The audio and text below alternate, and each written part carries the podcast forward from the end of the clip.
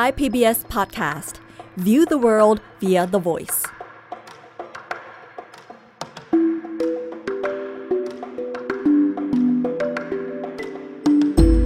ASEAN Eyes เปิดมุมมองใหม่ผ่านเรื่องลึกแต่ไม่ลับของผู้คนสังคมและวัฒนธรรมในอาเซียนกับปรางทิพย์ดาวเรืองสวัสดีค่ะคุณผู้ฟังASEAN Eyes กับดิฉันปรางทิพย์ดาวเรืองมาเล่าเรื่ององค์กรสื่อมวลชนและชีวิตนักข่าวในประเทศเพื่อนบ้านผ่านไทย PBS Podcast ให้คุณผู้ฟังได้รับทราบมาพอสมควรแล้วนะคะไม่ทราบว่าคุณผู้ฟังคิดเหมือนดิฉันหรือเปล่าคะ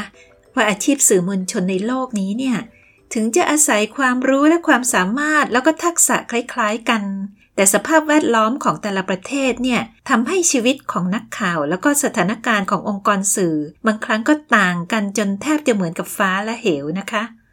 วันนี้ที่ฉันอยากจะเล่าเรื่องความเปลี่ยนแปลงของสื่อมวลชนในประเทศเพื่อนบ้านอีกประเทศหนึ่งที่ดิฉันคิดว่ามีความแปลกใหม่แล้วก็ต่างกับประเทศอื่นๆในเอเชียตะวันออกเฉียงใต้ประเทศนั้นคือมาเลเซียค่ะ Mungkin takkanku ke Kuala Lumpur Bayar tol minyak aku menggelupur Duit belanja cukup makanku waktu sahur เวลาดิฉันมองสื่อมวลชนในมาเลเซียเนี่ยดิฉันมักจะคิดอย่างนี้นะคะว่ามาเลเซียเป็นประเทศที่มีสงครามแย่งชิงมวลชนระหว่างสื่อสองลักษณะเกิดขึ้นแล้วก็เกิดขึ้นมานานแล้วนะคะ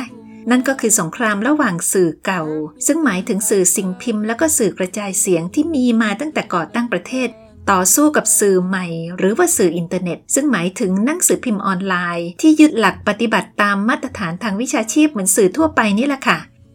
สงครามนี้เริ่มต้นในพ.ศ. 2542แล้วก็จบยกแรกในพ.ศ. 2561ในความคิดของดิฉันสื่อใหม่ชนะนะคะ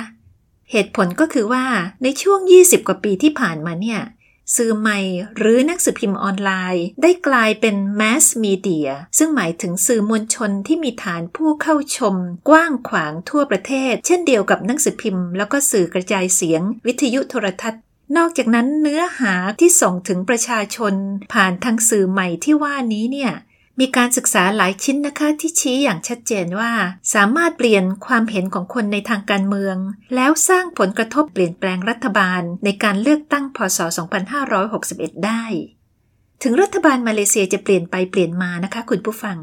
แต่ว่ากระแสสื่อใหม่เนี่ยคงจะไม่เลี้ยวกลับไปแล้วล่ะค่ะสังเกตได้จากการที่มีคนรุ่นใหม่ที่ทยอยเข้ามามีบทบาทในสังคมมาเลเซียมากขึ้นแล้วก็ยอดการใช้สื่ออินเทอร์เน็ตยกตัวอย่างนะคะข้อมูลจากเว็บไซต์ชื่อว่า statista.com บอกว่าจำนวนผู้ใช้อินเทอร์เน็ตในพ.ศ. 2564ในประเทศมาเลเซียมีสูงถึง 88.56% ของประชากรเขายังประเมินอีกนะคะว่าในอีกไม่ถึง3ปีข้างหน้าคือในพ.ศ. 2568เนี่ยมาเลเซียจะมีประชากรผู้ใช้อินเทอร์เน็ตเกือบ 90%การสำรวจในพ.ศ. 2560เนี่ยบอกว่า 46%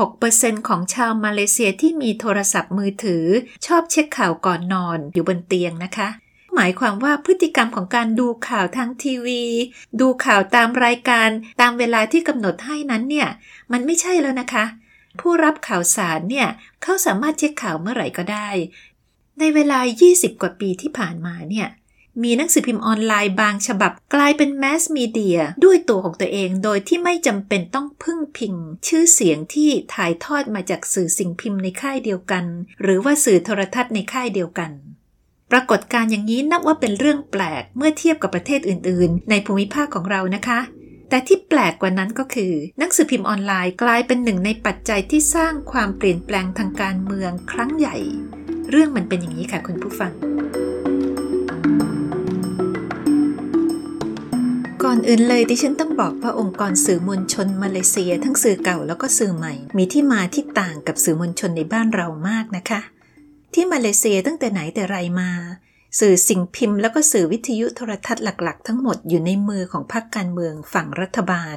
หรือบุคคลผู้ใกล้ชิดกับนักการเมืองฝั่งรัฐบาลเรื่องนี้ต่างกับบ้านเราอย่างสิ้นเชิงเลยใช่ไหมคะ เพราะว่าองค์กรสื่อมวลชนส่วนใหญ่ของบ้านเราเนี่ยเป็นการลงทุนโดยเอกชนที่ไม่เกี่ยวข้องอะไรกับการเมืองดังนั้นเมื่อโครงสร้างความเป็นเจ้าของของสื่อมวลชนในมาเลเซียต่างกับประเทศไทยสื่อมวลชนทั้งสองประเทศก็มีท่าทีต่อนักการเมืองที่ต่างกันด้วยเป็นธรรมดาสื่อมวลชนไทยมีวิถีปฏิบัติมีความพยายามรักษาระยะห่างกับรัฐบาลและก็นักการเมืองเพื่อที่ไม่ให้ถูกสังคมแล้วก็เพื่อนร่วมอาชีพครหาได้นะคะแต่นี่ไม่ใช่วิถีปฏิบัติของสื่อสิ่งพิมพ์แล้วก็วิทยุโทรทัศน์มาเลเซียดิฉันพูดอย่างนี้ไม่ได้หมายความว่านักข่าวมาเลเซียเป็นพวกใช้ไม่ได้เพราะว่าที่จริงก็มีนักข่าวมาเลเซียที่เขาดีๆมีฝีมืออยู่ไม่น้อยหน้าประเทศไหนเลยเพียงแต่ว่าเขาจะอยู่ในองค์กรที่ให้โอกาสเขาทำงานได้ดีแค่ไหนเท่านั้นเอง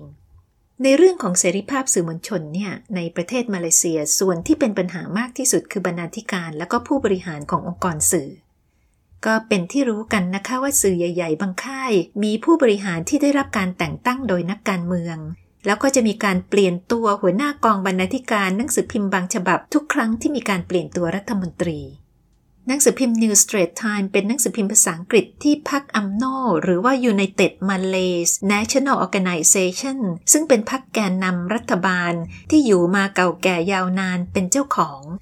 ตั้งแต่ไหนแต่ไรมาจนถึงช่วงก่อนการเลือกตั้งพ.ศ. 2541หนังสือพิมพ์ New Straits Times เป็นกระบอกเสียงในการโจมตีฝ่ายตรงข้ามของพรรคอัมโนแล้วก็โจมตีสื่อมวลชนที่วิพากษ์วิจารณ์รัฐบาลด้วย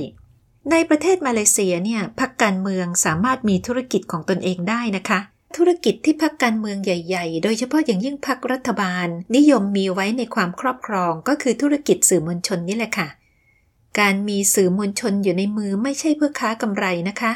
แต่ว่าทำไปเพื่อสิ่งที่สำคัญกว่าคือการครองกระบอกเสียงทางการเมืองของตนเอง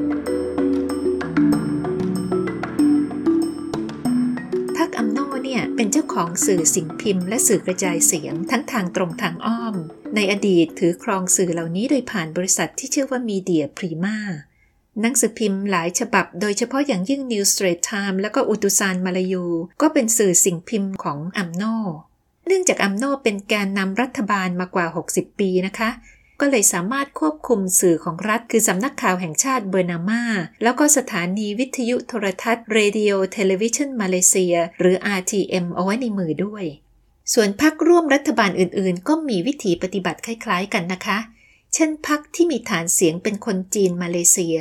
ชื่อว่าพรรค MCA ก็เป็นเจ้าของหนังสือพิมพ์รายวันภาษาอังกฤษ The Starแม้แต่พรรคร่วมรัฐบาลเล็กๆเช่นพรรค Indian Congress หรือ MIC ที่เป็นตัวแทนของชาวอินเดียนยังมีหนังสือพิมพ์ภาษาทามิล2ฉบับเป็นของตัวเองด้วยสำหรับพรรคฝ่ายค้านก็ไม่ใช่ว่าไม่มีสื่อนะคะแต่ว่าส่วนใหญ่จะเป็นสื่อที่เหมือนกับสิ่งพิมพ์ที่กระจายไปในหมู่สมาชิกของตนเองสื่อของพรรคร่วมรัฐบาลส่วนใหญ่เป็นสื่อที่เข้าถึงผู้อ่านได้กว้างขวางทั่วประเทศนะคะคุณผู้ฟังบางคนที่เคยไปประเทศมาเลเซียก็อาจจะคุ้นเคยกับหนังสือพิมพ์ภาษาอังกฤษ2ฉบับคือ New Straits Times และก็ The Star ที่ได้กล่าวถึงแล้วส่วนหนังสือพิมพ์อุตุซานมาลายูนั้นเนี่ยเป็นหนังสือพิมพ์ภาษามาลายูแพร่หลายในหมู่ชาวมาเลเซียเชื้อสายมาลายูที่เป็นฐานเสียงของพรรคอัมโนแล้วก็ได้ชื่อว่าเป็นหนังสือพิมพ์ที่ถูกใช้ในการปั่นประเด็นความขัดแย้งทางเชื้อชาติที่เป็นประเด็นที่อันตรายที่สุดของมาเลเซียมาแล้วหลายครั้งนะคะในพ.ศ. 2556 เนี่ยพรรคร่วมรัฐบาลที่นำโดยพรรคอัมโนและนายกรัฐมนตรีนาจิบราซักเสียที่นั่งจำนวนมากให้แก่แนวร่วมพรรคฝ่ายค้านในการเลือกตั้งทั่วไปถือเป็นความสูญเสียครั้งใหญ่นายกรัฐมนตรีนาจิบราซักในขณะนั้นพยายามหยิบประเด็นด้านเชื้อชาติขึ้นมาเบี่ยงเบนความสนใจนะคะด้วยการบอกว่านี่แหละเป็นไชนีสสึนามิหรือสึนามิของคนเชื้อสายจีนที่ระดมกันไปเทคะแนนเสียงให้กับพรรคฝ่ายค้านวันรุ่งขึ้นหนังสือพิมพ์อุตุจารมาลายูก็รับลูกเลยนะคะพาดหัวใหญ่ยักษ์หน้าหนึ่งใช้คำว่าแล้วพวกคนจีนจะเอาอะไรอีกการพาดหัวอย่างนี้รุนแรงมากค่ะเพราะว่ามาเลเซียเนี่ยเป็นประเทศที่มีความฝังใจหวาดกลัวความรุนแรงทางเชื้อชาติอยู่ลึกๆโดยเฉพาะอย่างยิ่งความรุนแรงที่มีต่อชาวจีนในมาเลเซียประชากรเชื้อสายมาลายูนับถือศาสนาอิสลามที่เรียกว่ากลุ่มภูมิบุตรเป็นประชากรส่วนใหญ่ของประเทศที่มีมากกว่า 60% นะคะส่วนชาวมาเลเซียเชื้อสายจีนถือเป็นประชากรกลุ่มน้อยแต่ก็เป็นประชากรกลุ่มน้อยที่มีขนาดใหญ่ ถึงราว 30% ของประชากรทั้งหมดคนกลุ่มนี้จึงสามารถสร้างความแตกต่างในการลงคะแนนเสียงเลือกตั้งได้อย่างมีนัยสำคัญ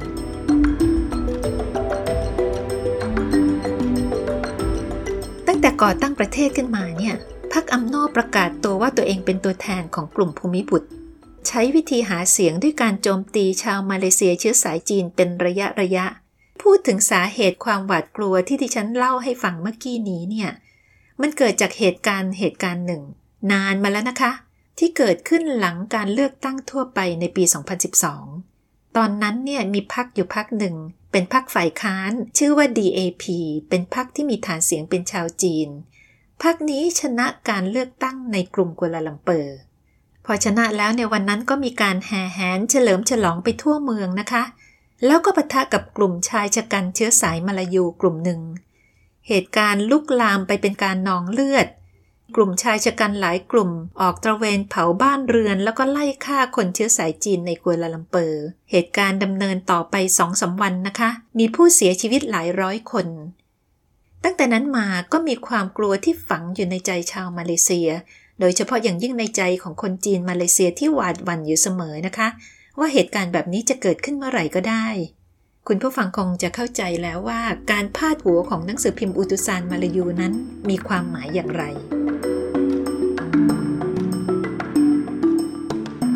การที่สื่อใหญ่ๆในมาเลเซียเป็นกระบอกเสียงของรัฐบาลคงจะดำเนินอย่างนี้ไปเรื่อยๆโดยไม่มีการท้าทายถ้าหากว่าไม่มีสิ่งที่เรียกว่าหนังสือพิมพ์ออนไลน์โผล่ขึ้นมาในฉากนะคะ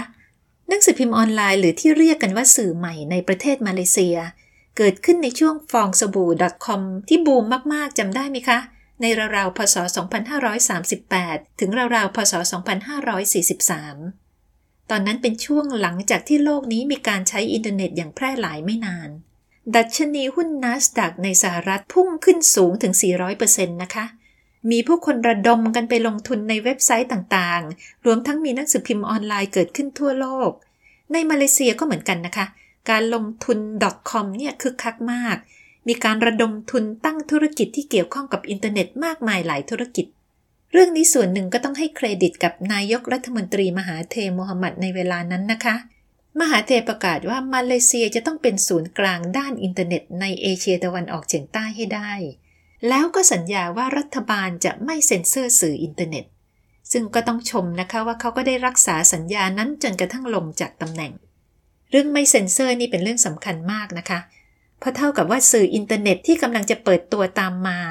มีความได้เปรียบกับสื่อสิ่งพิมพ์แล้วก็สื่อโทรทัศน์อย่างมากในแง่ของโอกาสในการเสนอข่าวสารที่สื่อเก่าไม่สามารถเสนอได้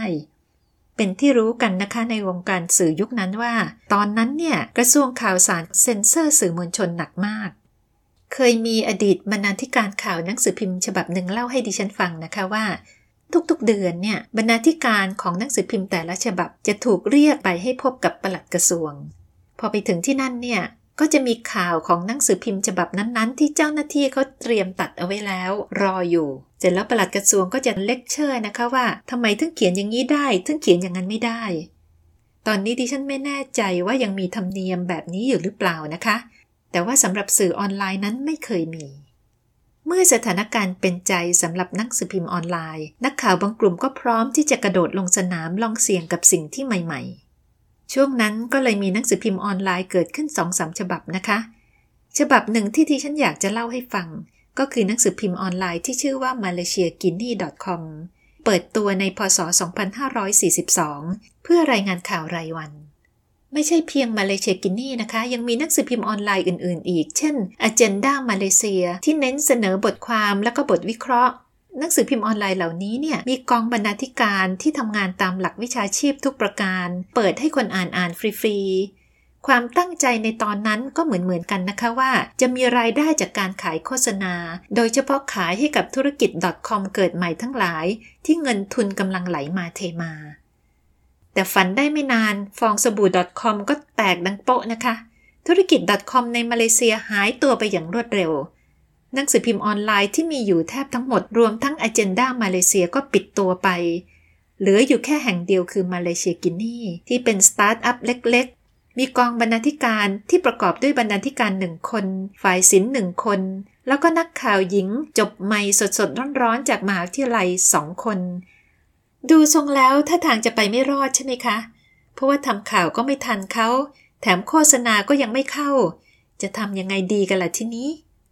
แต่นับว่าเป็นความโชคดีอย่างหนึ่งของมาเลเซียกินี่นะคะที่บังเอิญตั้งขึ้นมาในเวลาที่ไล่เลี่ยกับความเปลี่ยนแปลงทางการเมืองที่เกิดจากการเรียกร้องการปฏิรูปการเมืองหรือ reformacy นอกจากนั้นเนี่ยเป็นเวลาเดียวกับที่มีความเปลี่ยนแปลงครั้งใหญ่ในเอเชียตะวันออกเฉียงใต้คือวิกฤตต้มยำกุ้งที่เริ่มต้นจากประเทศไทยบ้านเราเองแล้วก็ตามมาด้วยการประท้วงใหญ่ในประเทศอินโดนีเซียที่กดดันให้ประธานาธิบดีซูฮาโตต้องลงจากอำนาจในมาเลเซียตอนนั้นเนี่ยนายกรัฐมนตรีมหาเท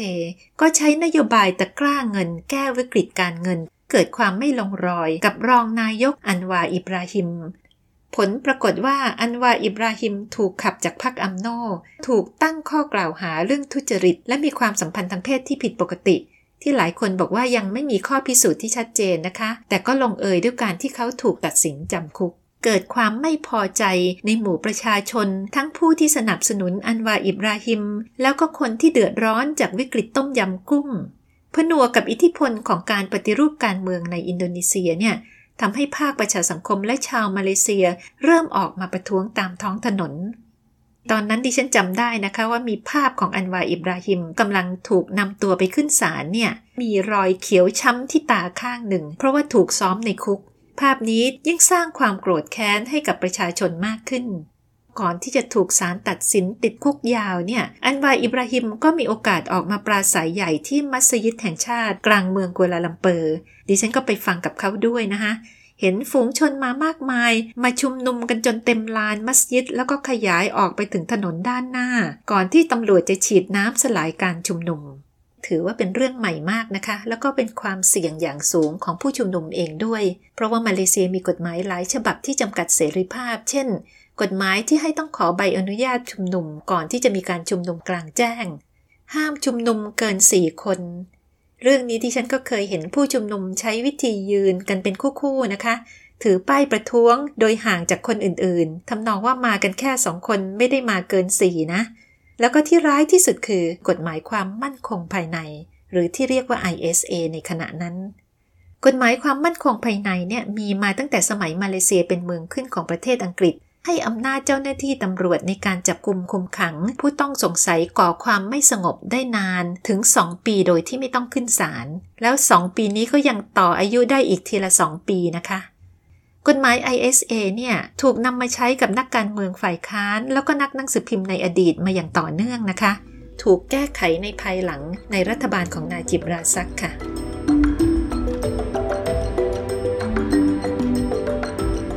สำหรับแง่ของการเสนอข่าวเนี่ยถือเป็นความโชคดีของหนังสือพิมพ์ออนไลน์ในมาเลเซียที่เกิดขึ้นมาในจังหวะที่เหมาะสมแต่ในโชคดีก็มีโชคร้ายนะคะเพราะว่าด้านมีกฎหมายประมาณ35ฉบับที่สามารถใช้ในการควบคุมสื่อที่ร้ายที่สุดคือ ISA หนังสือพิมพ์ออนไลน์อย่างมาเลเซียกินี่เป็นเป้าเพราะรายงานข่าวที่ฉีกออกไปจากสื่อในคาถาของรัฐบาลบางครั้งก็ทำให้มาเลเซียกินี่ตกเป็นข่าวซะเองนะคะจากการที่ถูกตำรวจบุกค้นออฟฟิศถูกนักการเมืองฆ่าโทษหรือว่าถูกฟ้องร้องอดีตนายกรัฐมนตรีมหาเทม มูฮัมหมัดเองก็เคยพูดว่าMalaysiakini เป็นตัวแสบ The pin in the neck was Malaysiakini.com นักข่าว Malaysiakini เป็นเป้าเวลาออกทำข่าวหลายครั้งนะคะตั้งแต่การที่กระทรวงข่าวสารปฏิเสธไม่ยอมออกใบอนุญาตนักข่าวให้ด้วยการอ้างว่าสื่อออนไลน์ไม่ใช่สื่อมวลชน You just work for the Malaysiakini don't become the tool of these people มีอยู่ครั้งหนึ่งผู้ว่าการตำรวจแห่งชาติถึงกับเชิญนักข่าว Malaysiakini ออกจากห้อง The Malaysiakini please leave the hall leave this place ความที่เป็นสื่ออินเทอร์เน็ตเนี่ยทำให้มาเลเซียกินี่มีปฏิสัมพันธ์กับผู้อ่านได้อย่างรวดเร็วตอนนั้นคอลัมน์ที่ดึงดูดความสนใจจากคนอ่านได้มากที่สุดคือคอลัมน์จดหมายจากผู้อ่านเปิดโอกาสให้คนทั่วไปได้แสดงความเห็นอย่างที่สื่ออื่นไม่ได้ทำเวลาผ่านไป3ปีชื่อเสียงของมาเลเซียกินี่ก็ติดตลาดแต่นั่นก็ไม่ได้ช่วยให้มาเลเซียกินี่หายจนนะคะก่อนที่จะกระเป๋าฉีกไม่มีเงินเดือนจ่ายพนักงานเนี่ยมาเลเซียกินี่ก็ตัดสินใจหันหน้าไปพึ่งท่านผู้อ่านที่เคารพนะคะด้วยวิธีการเก็บตังค์ค่ะใช่ค่ะคุณผู้ฟัง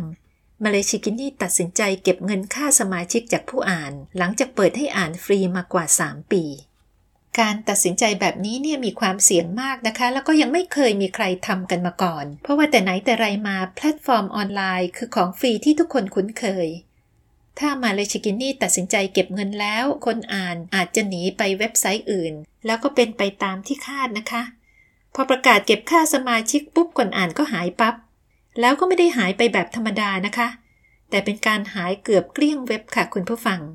จากผู้อ่าน 300,000 คนในแต่ละวันเหลือแค่ 30,000 คนคิดเป็น 90% ของผู้อ่านทั้งหมดนะคะคนอ่านวูบหายไปขนาดนี้แต่Malaysiakiniก็ยังกัดฟันมองโลกในแง่ดีนะคะเพราะว่ายังเหลือคนอีก 10% ที่ตัดสินใจยอมจ่ายค่าสมาชิกกัดฟันไปอีก5ปีนะคะคนอ่านที่หายไปก็หวนคืนมานับแต่นั้นมาจำนวนสมาชิกของMalaysiakiniก็เพิ่มขึ้นเรื่อยๆจนถึงปัจจุบันเนี่ยรายได้โดยตรงจากสมาชิกก็เป็นเนื้อเป็นหนังเลี้ยงดูตัวเองได้นะคะคู่กันไปกับรายได้จากการโฆษณาคุณสตีเฟนการหัวหน้ากองบรรณาธิการและผู้ร่วมก่อตั้งMalaysiakiniเนี่ยเคยพูดไว้หลายครั้งนะคะว่าการที่สื่อมวลชนจะเป็นอิสระอย่างแท้จริงก็ต้องมีที่มาทางการเงินที่เป็นอิสระอย่างแท้จริงด้วยในกรณีของMalaysiakiniเนี่ยคนอ่านถือว่าเป็นผู้อุปถัมภ์ที่ไม่เพียงแต่จะจ่ายค่าสมาชิกแต่หลายครั้งก็ยังช่วยบริจาคค่าคดีความเมื่อถูกฟ้องร้องอีกด้วยนะคะล่าสุดเมื่อปีที่แล้วศาลสูงสั่งปรับMalaysiakiniจากการที่ผู้อ่านเขียนแสดงความเห็นวิพากษ์วิจารณ์การทำงานของศาลค่าปรับสูงถึง 500,000 ริงกิตมาเลเซียหรือประมาณเกือบ4ล้านบาทก็ได้คนอ่านแล้วก็ประชาชนทั่วไปนี่แหละค่ะที่ช่วยระดมทุนบริจาคเงินค่าปรับจนครบจำนวนในเวลาไม่ถึง4ชั่วโมง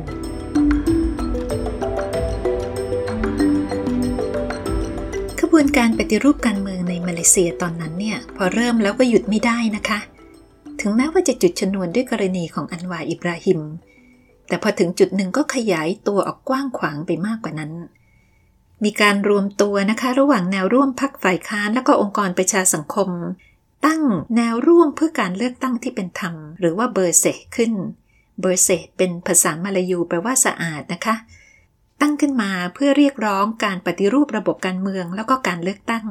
ตั้งแต่ปี2550เนี่ยเบอร์เซจะออกเดินขบวนใหญ่กันในกัวลาลัมเปอร์ปีละครั้งนะคะสามารถระดมคนได้เป็นแสนโดยที่ไม่สนใจแล้วนะคะว่าจะมีกฎหมายหรือไม่มีกฎหมายใบอนุญาตการชุมนุมใดๆทั้งสิ้นบรรยากาศทางการเมืองในตอนนั้นมีสีสันมากค่ะคุณผู้ฟังคนมาเลเซียไม่กลัวแล้วนะคะที่จะแสดงความเห็นทางการเมืองอย่างเปิดเผยสถานการณ์การเมืองของรัฐบาลอัมโน่เนี่ยส่อลางร้ายตั้งแต่การเลือกตั้ง2551แล้วค่ะตอนนั้นแนวร่วมพรรครัฐบาลสูญเสียสัดส่วนที่นั่ง2ใน3ในรัฐสภาไปเป็นครั้งแรกการมีที่นั่ง2ใน3ในสภาเป็นเรื่องที่สำคัญมากนะคะหากว่ารัฐบาลต้องการแก้ไขรัฐธรรมนูญการเลือกตั้งรอบถัดมาในพ.ศ. 2556สถานการณ์ของรัฐบาลอัมโน่ก็ไม่ดีขึ้นเลยช่วงที่รัฐบาลง่อนแง่นอยู่ก็มีการกดดันสื่อมากขึ้นนะคะคงไม่น่าแปลกใจนะคะว่าในบรรดาสื่อทั้งหลายในมาเลเซียMalaysiakiniจะตกเป็นเป้ามากที่สุดมีเหตุการณ์ครั้งหนึ่งนะคะที่สร้างความเสียวสันหลังให้กับนักข่าวMalaysiakiniกันมากเรื่องนี้เกิดขึ้นในพ.ศ. 2559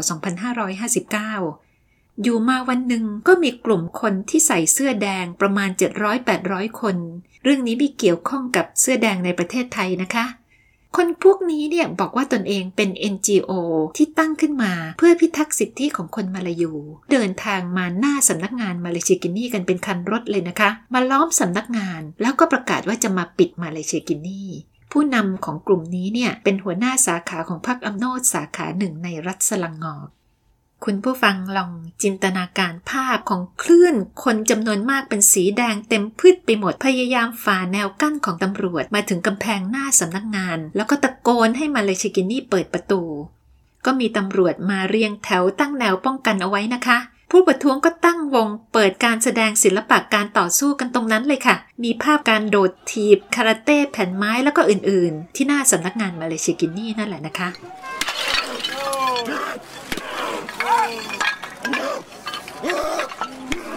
คุณผู้ฟังลองนึกภาพนักข่าวที่นั่งก้มหน้าก้มตาพิมพ์ข่าวแล้วก็มองลงมาเห็นภาพนี้นะคะมันคงเป็นความรู้สึกที่อธิบายยากมากนะคะเรื่องนี้ลงเอยด้วยการที่หัวหน้ากองบรรณาธิการมาเลเซียกินีตัดสินใจเปิดประตูให้หัวหน้ากลุ่มแล้วก็พวกอีก 2-3 คนเข้ามานั่งคุยกันพอนั่งคุยกันอยู่สักพักคนกลุ่มนี้ก็ออกไปบอกลูกน้องให้แยกย้ายกันกลับบ้านได้แล้วเพราะว่าตัวเองได้แถลงเจตนารมณ์ของกลุ่มให้กับมาเลเซียกินีฟังเรียบร้อยแล้วก็นับว่ารอดอย่างหวุดหวิดนะคะไม่มีการหัวร้างข้างแตกกันขึ้นการคุกคามแบบนี้เนี่ยไม่ได้ช่วยให้คนมาเลเซียเปลี่ยนความคิดของตัวเองได้นะคะการเลือกตั้งในพ.ศ. 2561 ถือเป็นจุดเปลี่ยนแปลงทางการเมืองครั้งใหญ่ที่เหมือนฟ้าผ่าแล้วก็ผ่าลงมากลางแสกหน้าของนายกรัฐมนตรีนาจิบราซักในขณะนั้นนะคะเป็นครั้งแรกในประวัติศาสตร์การเมือง60ปีของมาเลเซีย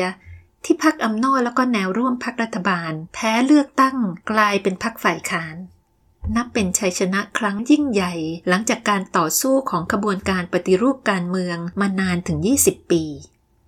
เรื่องบทบาทของหนังสือพิมพ์ออนไลน์ต่อความเปลี่ยนแปลงทางการเมืองมาเลเซียเนี่ยเป็นทั้งข่าวแล้วก็บทวิเคราะห์ในสื่อมวลชนต่างประเทศหลายครั้งนะคะแล้วก็ยังเป็นหัวข้อการศึกษาทางวิชาการทั้งในแล้วก็ต่างประเทศด้วย